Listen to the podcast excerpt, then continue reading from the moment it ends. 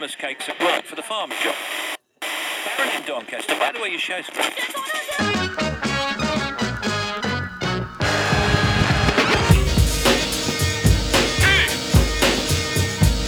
Don't, don't, Now here's what I want you all to do for me.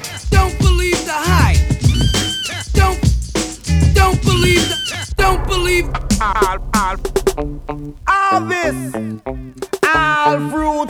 Fruits ripe. Just me. Hear me now. All fruits ripe. Shake the grape tree. A grape is there for you and me. One love, one love, one love, one love. one love. Thank you very much, ladies and gentlemen. Ladies and gentlemen, let's all stand and give a nice round of applause.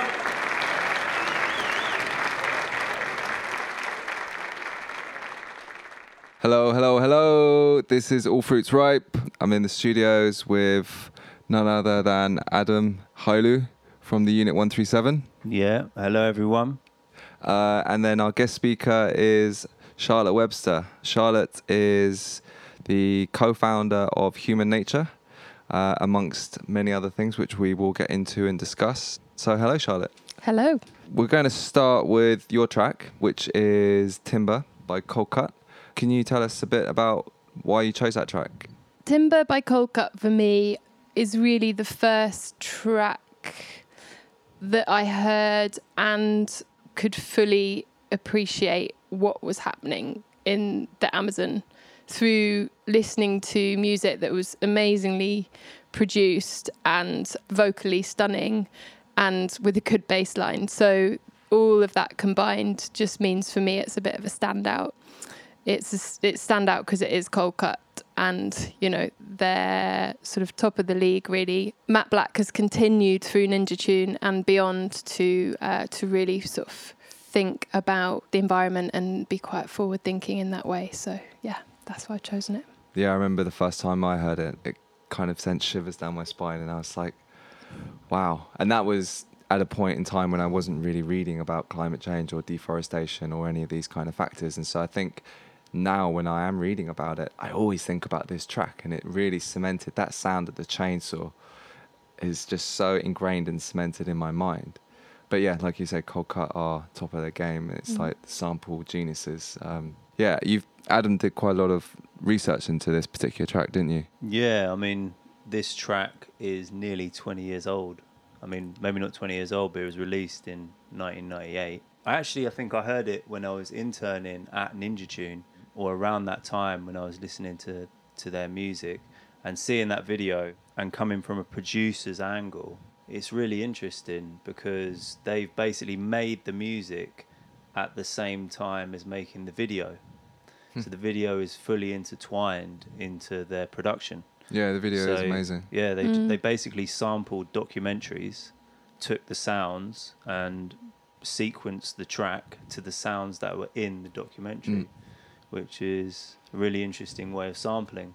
Yeah, You know, usually you're not involving the visuals in that way. yeah, I don't know what software they used or anything like that, but it's a great it's a great example um, of being able to re- for me to actually see how you can express kind of a political message of and the you know of deforestation, the destruction of the, the rainforest through music without lyrics.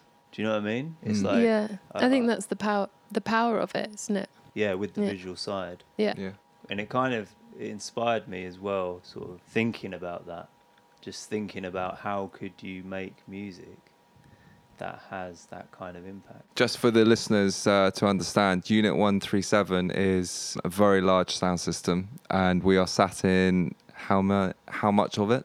A quarter of it? um that's a good question um yeah it is a quarter of it yeah So we're, we're, we're going to be feeling. so we've got two 18 inch super scoops one hd 215 which has two 15 inch drivers and a custom top. It's all hand built out of birch ply 18 mil. The other tops are dmt 210 for all you technical people out there i guess so we're, sound we're, we're, good. go- we're going to be feeling it, ads, is what you're saying. We're going to feel it in our hearts. So we're going to we're going to really feel like we are in a, a forest being deforested. yeah Yeah. pretty Basically, it's taller than Louis, and Louis is six foot. much. Yeah. Yeah. Plus, plus all the hair. yeah. And we're currently sitting in a sort of makeshift living room in the Lion Room at Unit 137 HQ in Southeast London, Lewisham. There we go. So we're about to hear some bass. Here we go.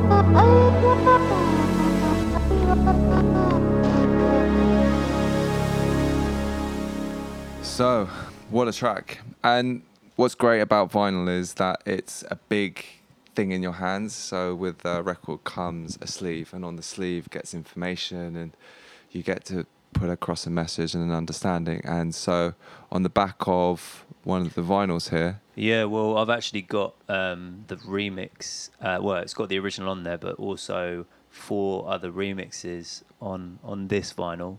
And it says on the back here, in Brazil, an acre of rainforest is destroyed every nine seconds. In Canada, an acre of ancient forest is clear cut every 12 seconds. And, you know, this was released in 1998. so no doubt it's different. Yeah. It's going to be much greater now. Yeah. So, you would, Yeah. in, whilst the track was playing, you were saying, Charlotte, that um, the place that you're working at at the moment, one of the guys was talking about deforestation in, in, in particular and how the different growth rates and so on. Yeah, I mean, I- think the in- the interesting thing for me, excuse me, is that you would imagine that you can keep Hang track. on, wait, before we go, where do you work? Because we haven't explained to everyone where you work yet. Okay, um, I'm currently working with a charity called uh, CDP.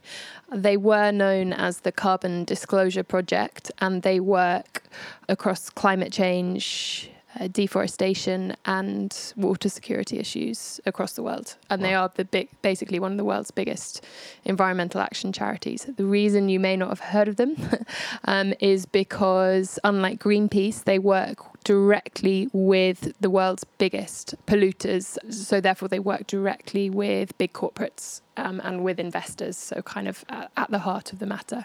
So, they're not really a, a kind of public facing organization like that. Wow. Yeah, but the the the thing, the insight that was shared with me the other day about deforestation was that you would imagine that you can keep track of it by looking at forestry from the air, right? You know, where are the gaps? Um, because we're talking about vast, vast areas, you know, thousands of kilometers square, and of course you would imagine that you can map it or, or track it from the air. That's not the case at all, and a lot of the deforestation that's happening is not in the sort of canopy level, which you know you can see from the air, but sub canopy and all the the younger trees. So actually, one of the major problems with deforestation is really being able to track it and just keep on top of the the level of um, the speed of it all, really. Yeah. Um, and that's where the innovation is going on at the moment. Mm. Yeah, it's um, it's an interesting discussion when you start looking at the site of the environment. So I was talking with um, Bernie Krause, um, who's a sound recorder of nature, um, but also works within the Art Institute now. He's worked with a lot of musicians and so on as well. But as part of the tour, uh, The Art of Being, we ended up interviewing him, and he's in one of the films. But he was talking about selective deforestation and how it was deemed that this was the way forward, that we could take out a tree here and a tree there, and it still looks like a woodland. And they would they practiced it in parts of California where he's living, and so he'd been recording the sounds of nature in that environment in those woodlands many years prior, and he was showing us the chart, like he got them up on his computer and showed us the the sound waves of nature, basically the birds, insects, and so on. And um, there was very prevalent. It was loud. It was noisy. And then after the deforestation, the image looks identical. It looks exactly the same, but all of the high sounds and low sounds have disappeared. And so he was saying that any level of removal of a tree from its natural environment is going to have massive knock-on effects with everything that comes after. Absolutely. And actually, um, so I was lucky enough recently to do an illustration for Greenpeace for their new clothing range, which I would definitely recommend checking out on the new Greenpeace shop. Not necessarily because of my designs, but it's an awesome shop. And they asked me to do something around deforestation. And the initial brief was, can you draw us some trees? um, and I went back and said, no, I can't draw you some trees because I think. Um, no criticism to them at all. It was the first thing that had come to their mind, and that's fair enough. But the actually the thing that we are losing is not just trees. You know, trees are the tip of the iceberg, and it really is about biodiversity and plants and insects, birds, you name it. and so the design I actually did was of a bird that was made up of plants and um, and it was supposed to sort of infer that everything is interlinked within the rainforest ecosystem. Um, and I think that's the thing we have to remember that with every sort of square meter of, of rainforest that we lose, we lose plants that we haven't even discovered yet. Yeah, it's pretty scary, isn't it? Really. Yeah.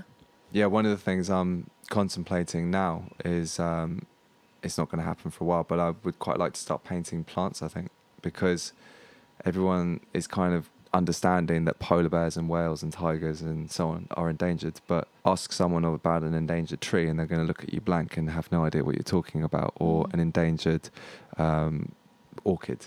They just don't have any understanding, and so I think that that's even more prevalent right now is to discuss that. And there's more like whenever I'm looking at endangered species to paint, there's always ten times more plants. One of the reasons that um, for the listeners that one of the reasons why I know Charlotte is because she also runs a very cool collective called um, Human Nature, which is an art group, and um, she installates shows and helps artists to run projects, and sometimes gets us commissions and all kinds of stuff. So, how did how did you actually start Hu- Human Nature, and how did that come together? Because it's not just you that runs it.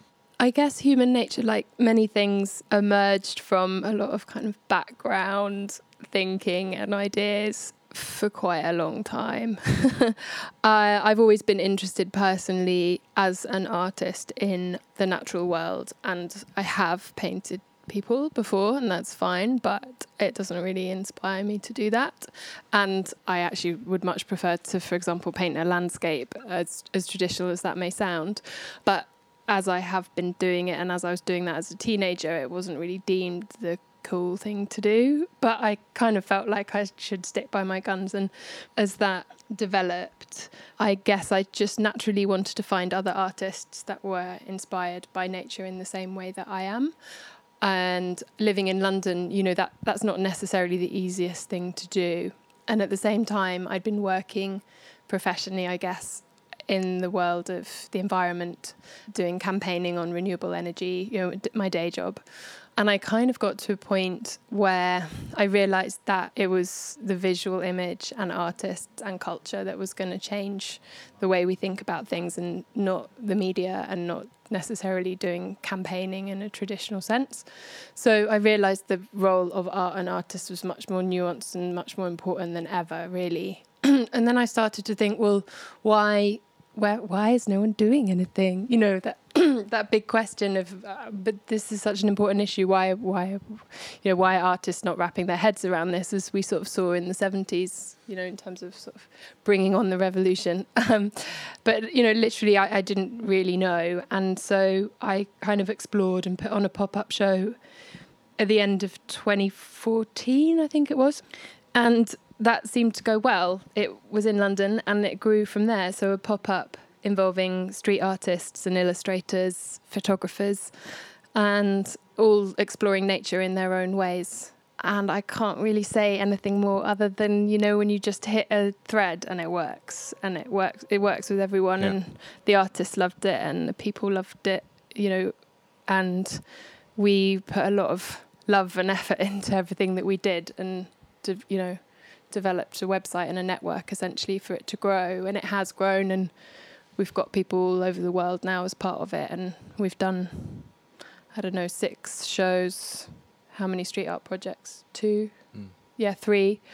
And uh, it's it's fun. It's a lot of fun. It's a, it's essentially a platform online. Um, we've been invited to do a lot of collaborations and talks and it has grown beyond the initial pop-up and initial blog of 2014 into something that I'm I'm proud of. Well, we'll touch back on the human nature again um, after the next track. So I've selected. Um, actually, it's it's funny how it it's very organic the way one track leads into a conversation of the next thing, which is what's great about music. Um, I've actually chosen something from the new Tribe Quest album, and for me, what's really particularly important about that is a that the last album prior to this they released was 17 years ago, which was probably about the time I bought my first vinyl. Wasn't a Tribe Called Quest album. It took a while for me to find Tribe, but the point is, is that hip hop is so. The vinyl and hip hop, it just they they melt together. They belong together, um, and so for me, discovering vinyl, I think got me into hip hop. I think I was listening to it a little bit before, but it got me more into it. But what uh, is particularly cool about this album, or actually sad as well, is is that took 17 years for it to come out, but nothing will come again because Phife obviously died last year, and so the album was was released, and it's a very political album. I don't know if you've actually listened to it, but uh, they discuss many of the things that are, are wrong in the world, more to do with humanitarian problems rather than environmental issues. But they also discuss the monster, Mr. Trump, and obviously he is a massive climate change problem. Uh, I'm going to play the the track "We the People," which is particularly a track that is anti-Trump. Um, and the first time I heard it, I was kind of like, "Oh, it's almost offensive." But then when I really listened to it and understood it, I was like, "Yep, this really is for the people," and it's it's uh, yeah, it's a very powerful track, and so it's uh, yeah, I'm pleased to be bringing it to the table.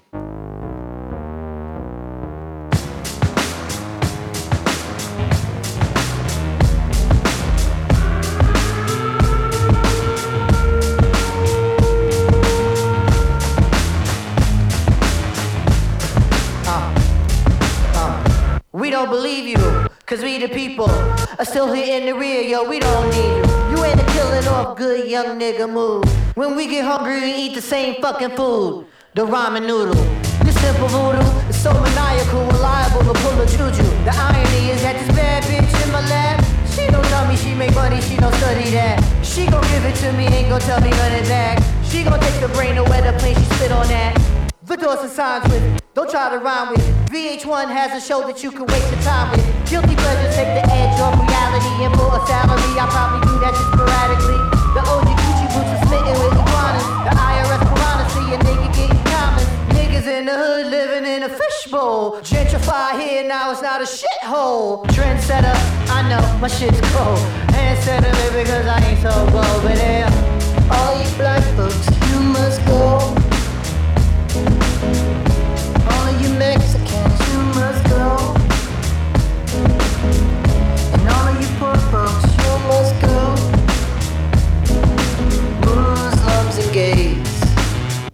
We hate your ways. So all you bad folks, you must go. The fog and the smog of news media that logs false narratives of guys that came up against the odds.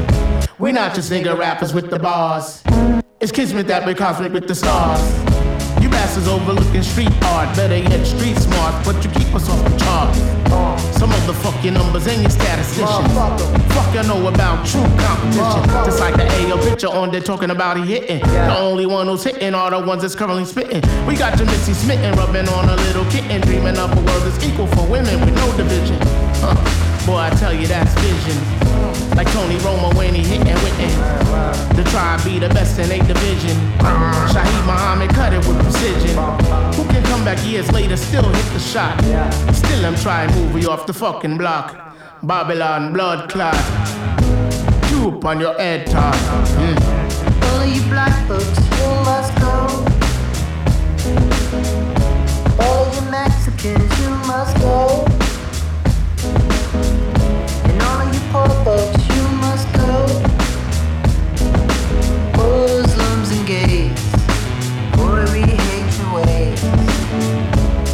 All you bad folks, you must go. Girl, this motherfucker's got rhythm, got rhythm, got rhythm, got rhythm. Hello, I'm Charlotte Webster, and you're tuned in to All Fruits Ripe. Yeah, great choice of track. I love the album as well. Yeah, man. I mean, it's been a long time coming. Rest in peace, Phife. Yeah, definitely. I mean, I had that on repeat on my Spotify playlist for a very long time. Mm. There's a lot of good tracks on there. You The know? whole album's killer. Yeah. We were just saying when it was playing just how good Buster is sounding on the entire album as well. You Yeah. know, and just yeah, it's a, it's a great great album. Good choice, man. Yeah. It's interesting to hear you say as well um, to bring up Spotify Mm, because mm, obviously mm. that's a digital format and everything Yeah. that we're doing on this Yeah. podcast is all on vinyl Wow. and yeah, that's that's an interesting point in itself. and um, people, people owning music. And, yeah, exactly. And, and and not owning music. Yeah. right. Yeah, I mean, I personally, I don't know about you guys, but I I pay for a Spotify subscription. But then, once I know I love an album or love a, you know, a couple of songs or whatever, I'll be out there either buying it digital download as a WAV, not no MP3s, um, or I'll be getting it on vinyl. Yeah. Um, unfortunately, I haven't gone out yet and bought that on vinyl, but um, I do plan to. Yeah. It's definitely a topic that's quite deep for me. Yeah. But, um, We'll save this one for a future podcast. Yeah. We'll, we'll just tu- we'll, we'll get a, a record junkie in here. and We'll just chat vinyl for an hour. so, Charlotte, we talked um, a little bit about human nature, but you touched on this idea that you're curating and putting together shows and so on. But one of the things that strikes me is um, a really interesting topic is. And I guess that this is where we're very interlinked is that you helped me with two projects now with Endangered 13 and then also with The Art of Being, which was the tour of America. And that obviously sparked one of the reasons why um, I wanted to play this track. But, um, well, actually, first of all, maybe you can explain to us why, for you as a curator, it's interesting to work with an individual artist on a specific project in, in, the, in the way in which we did it. Individual artists are highly uh, easy to manipulate. right, so I was manipulated.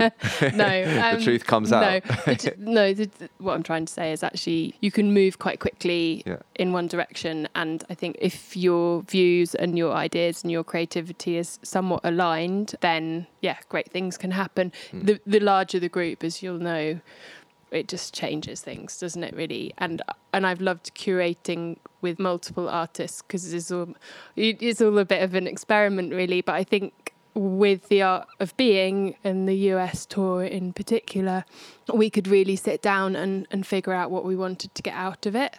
And your your work as a whole is really interesting because at the heart of it, you know, you are trying to raise awareness of this massive issue, endangered species, obviously. And actually, my understanding of how campaigns work and that sort of structure and how the media works and and also full appreciation of, of what you do. I think together that's you know that's quite a powerful mix and and I, I think I've I don't know about you, but I've really enjoyed seeing sort of when you when you mix those two together what can happen. And I think the art of being was really successful, not least because actually we threw film into there as well. And we were telling a story as you as you went through the US. And yeah, what a trip it was, Yeah. really. Yeah, it really was. Um, so one of the things that between us we really kind of banging our head against with is this idea that charities and environmental agencies, bar a few, seem to be still operating in a very ancient method in the sense that there's a reward for a campaign and for people getting uh, passing money over to the charity, but it seems like the reward is still very like it's a cuddly toy or it's uh, a raffle or something like that. And it was very difficult to get an environmental agency to see, or not really an agency so much, but like a, a charity to see the value in supporting a project which is about raising an awareness because um, they didn't really. I don't know. Like, I, I'm not really sure where I'm going with it, but i I guess what I'm asking is, why do you feel maybe charities have that level of reservation to work directly with an artist in the format that we were trying to approach art, uh, charities? I think I'd have to answer this as completely independent from any charity that I might be affiliated with. just Yeah, just yeah, to yeah. start just to start. Just to Um, be clear, like yeah. charities do work with artists, like Greenpeace have, Synchronicity Earth have, many do, but there are also, if you look, like when we've done like the Endangered 13, we were putting links through to charities working with different species. And if you go Mm. on their website, there's a cuddly toy on it. I think the truth is, and well, I think this is particularly the case in the US. From what I understand, charities are very affiliated towards particular funders and objectives, and those links don't leave much room for creativity in terms of how they're spending their money and what campaigns they're going to focus on. So to sort of come in with a project proposal which is a bit left field from the, the ways that they've traditionally been able to measure their impact and Mm. report against. It's like it's quite a big risk for them. Whereas private companies can take that risk because they're arguably a little bit more forward thinking in terms of marketing and advertising, which is why you know the private organizations that we've worked with have arguably been warmer. Yeah. Um, so I would say basically that traditional charities are quite conservative, Mm. and and especially in the US. That's not to say that can't change, but from a, I mean, from a very cynical perspective, they they don't have much cash, or if they do, they've already decided where to spend it. But the other thing is, you'd kind of be doing it anyway. In their view, they're they're Yeah. endorsing what you're doing Yeah. just generally. Yeah, yeah. Um, so why would they kind of spend money? But the sad thing is, is that with more affiliation with the project, they could have used that to then push the the voice that I was creating much further. You know, they could have. They've got a huge audience. They could have shown all of our films, and then they would have had a massive hit. Whereas I feel like we we lost out on that opportunity. Do you think that? Mm. How how do you feel like maybe we can push that as creative people wanting to work with the environment? So developing projects in conjunction with charities at the very sort of embryonic stage where they're coming up with their next campaign idea. So being in the room when they're creating their campaigns. Right. Um, and also working to longer lead times. So thinking a year ahead or 18 months ahead in line Yeah, we were that. very on- on yeah, rather than coming in, you know, say a couple of months before. Which we did. Lastminute.com. Um, yeah, yeah. uh, but that was no bad thing, really, Yeah. in the end. And so you're you're working on. Are we allowed to say it? W- Working on this project with ATM. Yeah, I mean, there is basically there's a project in motion with uh, ATM, who is a, a street artist, and he, again, he he focuses mainly on endangered birds. He paints his his painting is beautiful and intricate, and he works with paintbrushes actually, as opposed to to cans, and um, yeah, is is stunning. We are looking to do a tour with ATM at the moment, focusing on the UK and endangered species across the UK, and in particular in areas where people have a nature deficit, uh, which is a term that has sort of, I guess, gradually become recognised. But you know, to state the obvious, where people live in really dense urban areas and don't experience as much nature as they should. So we're kind of mapping out those areas at the moment and putting murals basically where, well, in the concrete jungle. And when does it start? It's probably going to be early next year now. Cool. Yeah, so it's quite a long lead time project. Mm. Yeah.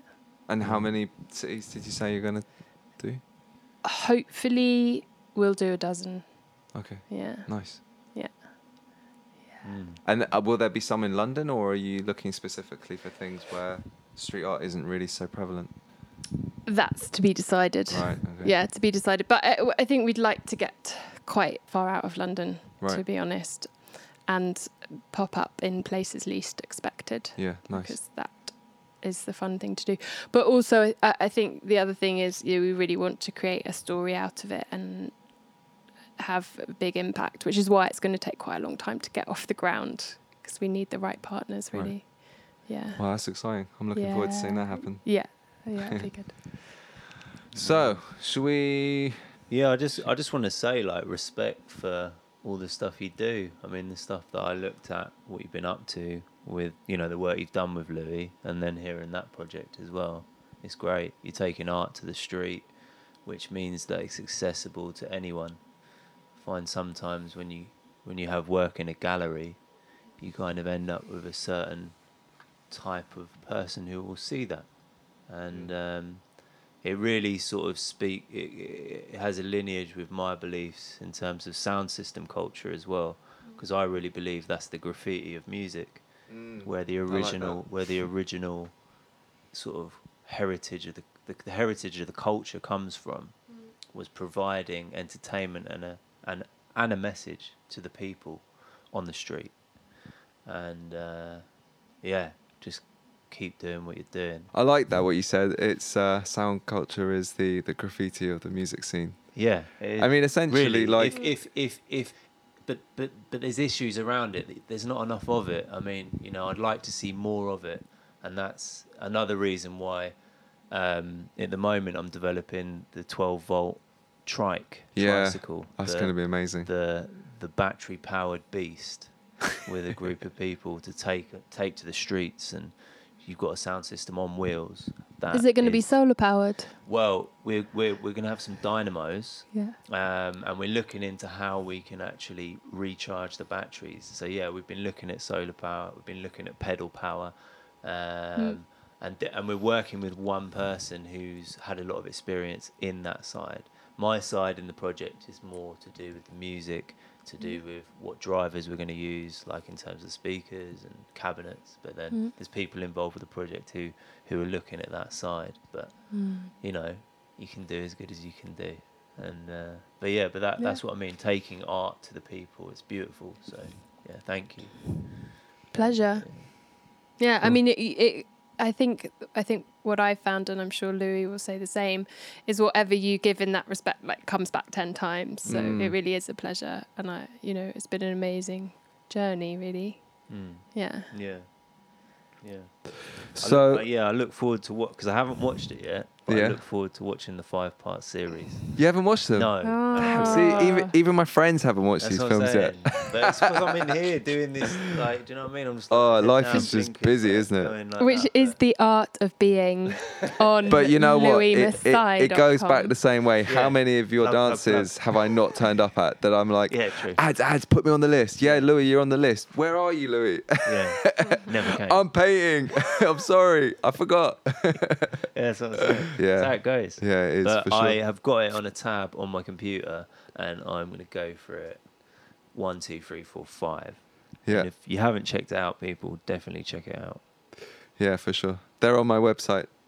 So, since now we know why you've not watched them because Yeah. you're busy, let's let's get into Unit One Three Seven. So yeah, if any listeners out there don't know who Unit 137 are, we are a collective of musicians, producers, instrumentalists, engineers who have come together.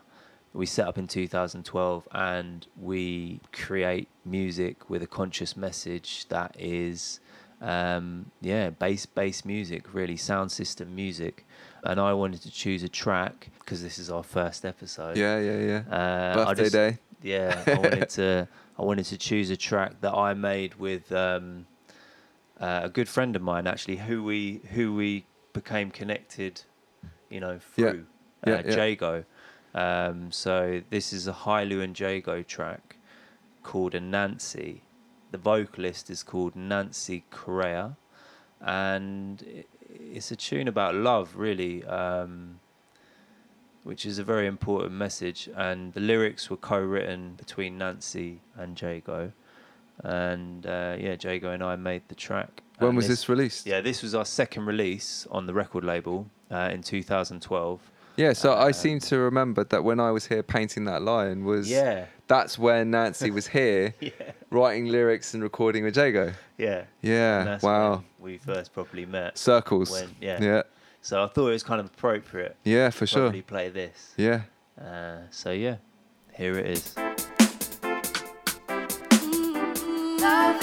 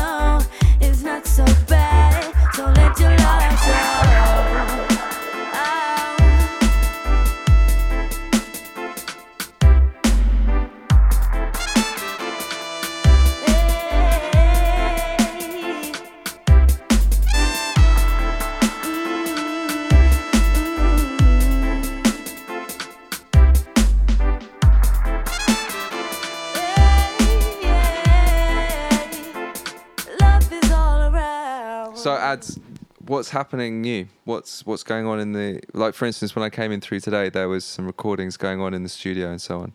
Yeah. What's what's next in like the family's big. Like there's ghostwriters. You've got Jago doing solo careers. You've got Yeah. Zico doing solo careers. Who who, who else? Like there's only Joe. Yeah, there's a lot of people in the collective. There's a lot of different people who are talented in different ways. You know, like I was saying before, like producers, vocalists, amazing musicians, like trumpet players, guitarists, bass players, drummers. Right now, we're actually developing a live hybrid show, which we're looking to launch next year. So that's one thing.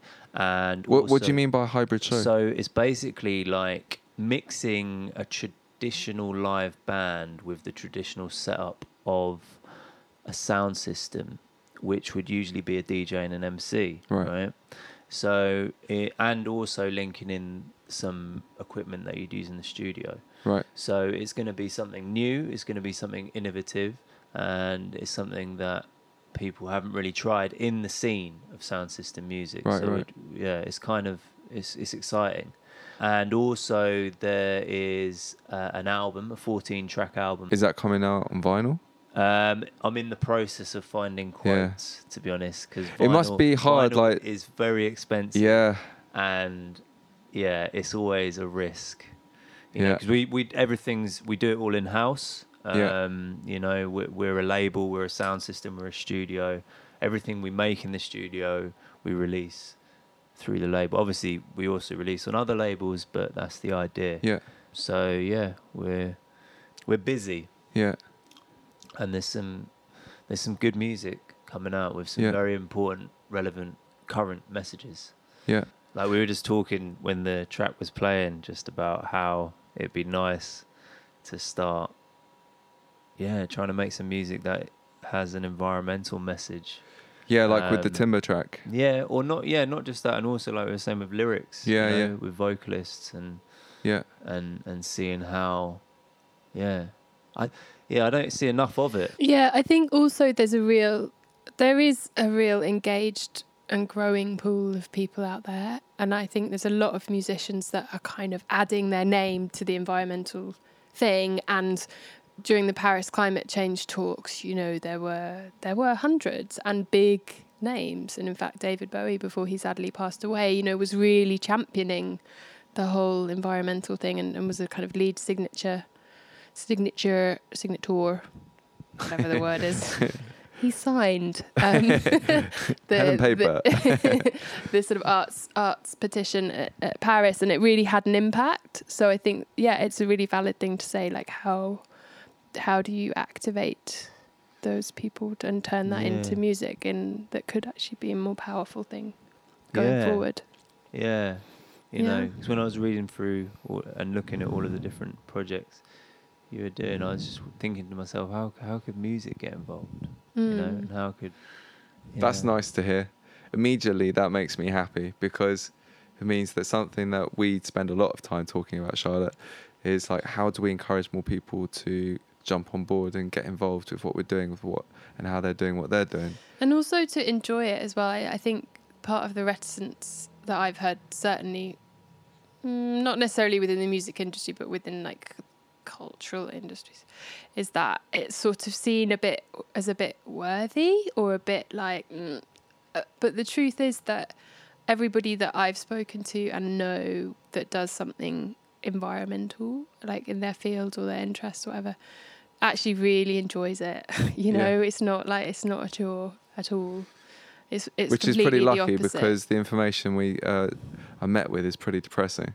Yeah, and I think and I think Louis, maybe you'll agree in the sense of the guys that you met when you were traveling around the US. You know, all those that were working on community projects or B projects or uh, you know low carbon businesses or you know in renewables. They were pretty happy, positive people, right? Right. Yeah. I mean, Yeah, Yeah. for sure. I mean, Ko, the beekeeper in in Oakland, my gosh, she was she was a trip. Like she, I mean, every beekeeper said something similar, but she was so raw. It was just like pure love, and she said that through the uh, through the bees, she felt love and she felt an understanding for nature and the environment because of their frequency and because of their pheromones. And I never even thought about that. I mean, I definitely love spring because as soon as it hits dark, all the smells of the blossom come out. And it's just that feeling of, oh, yeah, okay, I don't mind being in the city today. It's dark, it might even be raining, but my gosh, that smells beautiful. And I guess that there are other avenues of tapping into that. And she was explaining how, like, the bees, the bees are like the breath of, of life in nature. And that's just, yeah, it was amazing. Mm. Yeah, I think there's some pretty happy people out there that are, are working to kind of make sure we don't end up unhappy. Fading away rather fast. yes. Yeah. How do you find it, um, for instance, with the, the company you're working with now? How do you find it when it comes to, so you're sat there in a project meeting and you're discussing a project that's going to happen, and people have different ulterior motives, or not ulterior, but they've got different points of interest, um, whether it be the financing or the direction and the the after effects or the creation. And I'm imagining that your your role is from quite a creative perspective, right? Yeah, that's right. And and it's a good point to bring up. You know, I truly believe that the power is in film, in music, in art, you know. And I am essentially a creative within yeah, different organizations and using those organizations as a vehicle to sort of move stuff forward, if you see what I mean. Yeah. And yeah, the daily challenge is really navigating those interests whilst trying to, uh, to yeah, to, to push forward more interesting ways of delivering a message. It's really hard. It's really challenging. But you know, we can't do these things alone, and we do need to work together. I think the answer is actually more.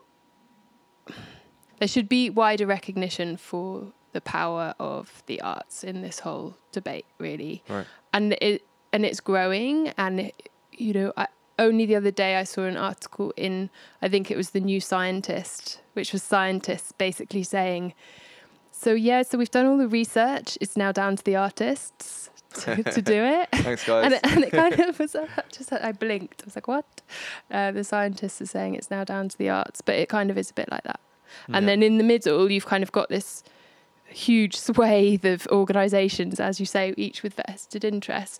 The, the, how do we use that their power to push forward the arts? Like that's really interesting because that's where the power is. The power is actually with corporations and cities and states now. You Yeah. know that's where the money is, and so yeah, it's a challenge, but I think it's coming. I think it's moving in the right direction. Just need to keep doing great stuff and prove you know prove our worth really. You you mentioned that uh, T, who was part of the film production Mm. on the Art of Being, he's getting involved in. I hope so. I hope Yeah. so. I mean, we're you know we're looking at producing a, a couple of films over the next year, and I'd really like to work with you know guys that I know are really creative and can sort of reframe stuff and see things in different ways. So yeah, T, who who we worked with for the Art of Being films, I'd yeah, I'd love to work with him again. Yeah, definitely.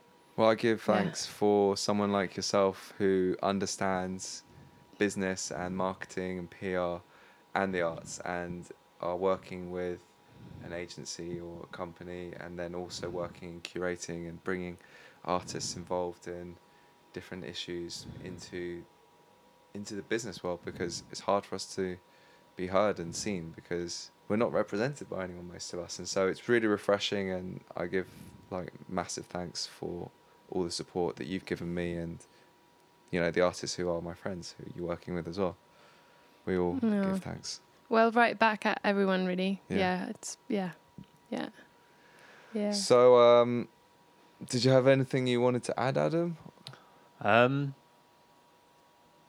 I wanted to play one more tune. I think. yeah well we're in a sound got- system frenzy Yeah. we gotta we've gotta play another tune I mean, because this one's on the yeah. So so basically, this is another version of Timber that came after the album, and, and interestingly enough this has the greenpeace stamp on the back yeah, as this well has the Greenpeace stamp on the back. And I just wanted to say one other point that is on the back of here, which I read while we were listening to it.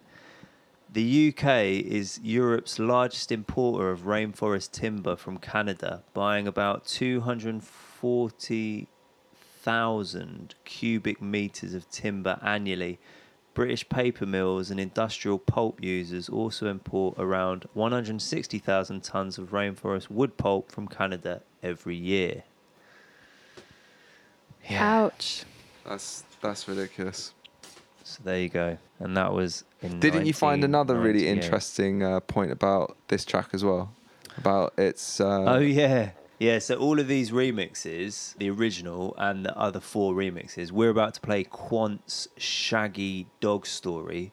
Quite a Uh, name. yeah, um, it's pretty out there, but it sounds wicked. This, the Timber actually got in the Guinness Book of Records um, Wow. in 2001 for having the most music videos for a release. So That's yeah, incredible. Just something I found while researching. How many videos was it? Do you remember? Five. One, Five. one for each one. Damn. Yeah. I haven't watched them all. I Yeah. only watched the the main original. Well, you've but- got 10 videos to watch now. Yeah, I've got Yeah, that's something to do. So here you go. So this is going to be our last track. Last track. And yeah, thanks to everyone who's been listening. Yeah. Um and thank you to everybody who's in this living room. Yep. In the sound system room. Thanks for having us. Yeah. You're welcome. It's been good to have you here. So yeah. Timber. Quant Shaggy Dog Story. Let's do it.